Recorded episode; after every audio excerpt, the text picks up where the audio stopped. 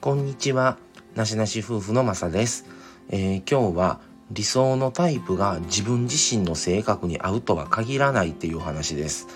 よく、あのー、フリーの人は、えー、好きなタイプはこんな人、こんな人、例えば料理うまい人とか、優しい人とか、ね、あると思うんですよ。結婚するタイプは、こういう旦那さん、こういう奥さんがいい。ね、こういう人まあそれこそ優しいとかまあまあいろいろねまあ内面だけのこと今言いましたけど、うん、っていうのはよくねあっちこっちでも言うし自分も後輩とか友達にもあの相手がいない人やったらあの好きなタイプどんなんなんとかいろいろねあると聞いたりもしたこともありますよ。うん、でも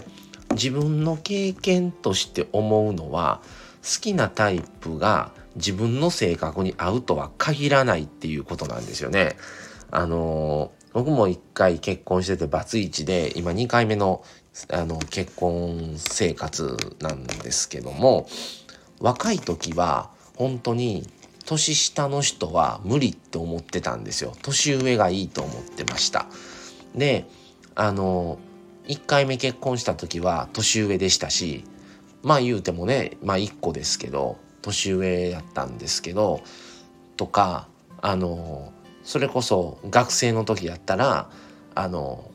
もう家のことしてあの料理上手な人とかね気が気が細あの気を細かいところまで気を回せる人とかっていうのも思ったりで周りからもやっぱ女の人は気が利く人とかぱり料理上手な人がええわとかっていうのも聞いたこともあるしとか性格的にもね優しい人がいいとか怒らない人がいいとか、まあ、ざっくりですけどねまあいろいろ細かい部分言ったらいろいろあの理想ってやっぱあると思うんですよね皆さん。でもそれってあくまで理想なんですよ。で実際はそんな理想100%の人なんかまあほぼいません。うん、だからまあ妥協という言い方は良くないですけどもその中でも譲れんものってあるじゃないですか。で僕も1回目結婚する前だから1回目結婚したんが31の時なのであの本当に20代の時、うん、特に20代前半の時とかはやっぱりあの料理できてとかあのまあいろいろね細かく、まあ、気が利くとかあの節約な人がいいとかまあいろいろありましたけどで1回目結婚した人はあの普通に料理も上手だったし家のこともしてくれてましたし自分もねその時は社員で働いてたから、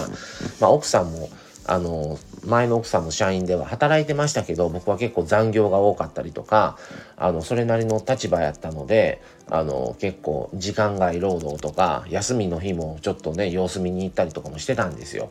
うん、でも奥さんの前の奥さんの時は、まあ、割と奥さんの職場は割とそんな残業もなく定時で帰れたりとか夜勤もなかったりとかだったんで僕は夜勤もしてたんでその時はあの結構あまり家にいないことも多かったんですよね。でだから言うのもあって家のことしてもらえる人がいいなと思ってたんですよ。でいろいろそういう意味では結構合う部分は多かったんですよね。でも結果的にうまくいかないから別れてるわけで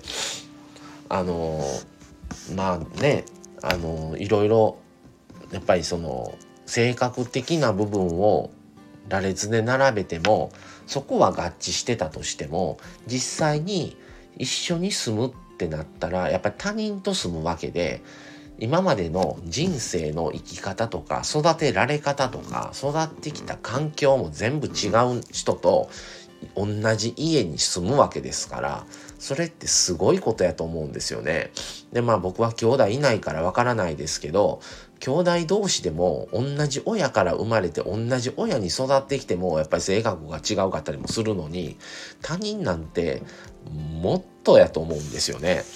うん、だからまあ結果的にね別れて一人になっていろいろまあ結局じゃあどういう人がええのってなるわけですよ。うん、なったらもうあのー、うん、その点ねあのマミさんの場合は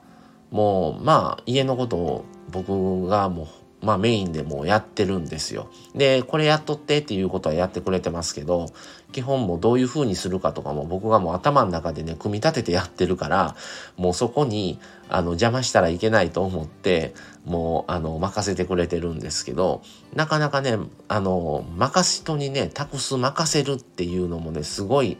タスクやと思って自分はできないから、あの、委ねるとかっていうことができない性格なので、そういう意味ではもう僕はどう考えてどうやろうがあの何も文句言わずにそれに普通に右に習えな感じでもうもう好きなようにしてっていう感じなのでそれは本当にありがたくってそういうストレスっていうのはないんですよね。だからあのやってくれてるっていうよりかはやらやるんだけどもやり方は好きにさせてくれるっていう方があの本当にねあのありがたいなと思ってたん思うようになりましたよね。うん、だからもう結局のところはもういろんな価値観とかやと思うんですよねその好きなタイプっていうのも。うん、でもその人とや会ったこともないからそういうことが言えるけども実際会ったらきっとあもうそんなんちゃうわみたいなねもうもう普通に笑っとってくれたらそれでええわみたいなところも出てきたりするんですよ。だからそれでその人と出会えたところでそういう自分の理想の人と性格的に合うかどうかなんですよね実際生活してみて。うん、やっぱりその結婚と同性の違うところは契約を結ぶので入籍というね結婚というもう運命共同体なんですよね。うん、だから相手がどうとか言うてる場合じゃないんですよ。一緒に生きていかないといけないので。だから、まあ、よっぽどだったらもう性格合わなかったら無理ってなるんですけど、もうそれはもう相手のマイナスな部分ももう認めた上での話なんですよね。でもきっと自分のことは気づいてないけどもきっと相手からしたら自分のマイナスの部分も飲み込んでくれてる可能性も高いと思うんですよね。だからそこもお互い様であって自分がじゃあ100%なんかって言うたら絶対そんなことはないしそんな人いないと思うんですよね。で相手のことばっかり求めてるっていうのを言う人っていうのはやっぱり自分のことを見えてないと思うのでもっと自己分析もねできる人間に自分もなりならないといけないなと僕も思ってるんですけどあの本当にあのよくいろんな方の夫婦とかカップルとかいろいろ見てても本当にあの理想と現実の差じゃないけどうん、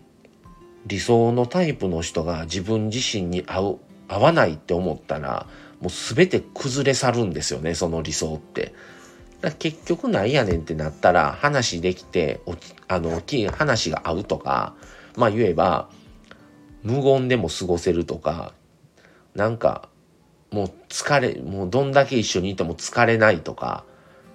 まあ、もう結局のところはそういう部分になっていくんちゃうかなと思って自分もそうなったので、うん、一緒にいても違うこと考えれるとかね。やっぱ女の人とか男性でもそうですけどやっぱ同じことしときたいっていう人っているんですよ。でもそんな無理であってね一生、うん、だからお互いね尊重し合ってね結婚したから友達と会わないとか交友関係狭めるっていうのもそれも人間としてもったいない人生としてもったいないってすごい思うのであのお互いにね友達とちょっとどこどこ行ってくるわってなってもお互いに行ってらっしゃいいう感じでうちはやってるんですけど、うん、だから本当に理想と現実のタイプってもうやっぱりいろいろ変わってくるんだろうなと思います。はい、っていうことで、まあちょっとその話に添えたことが言えたのかどうか、今日はちょっと分かりませんけども、はい、理想のタイプが自分自身の性格に合うとは限らないっていうようなね、内容をお話しさせてもらいました。はい、それではまた次回をお楽しみに。それでは失礼します。さようなら。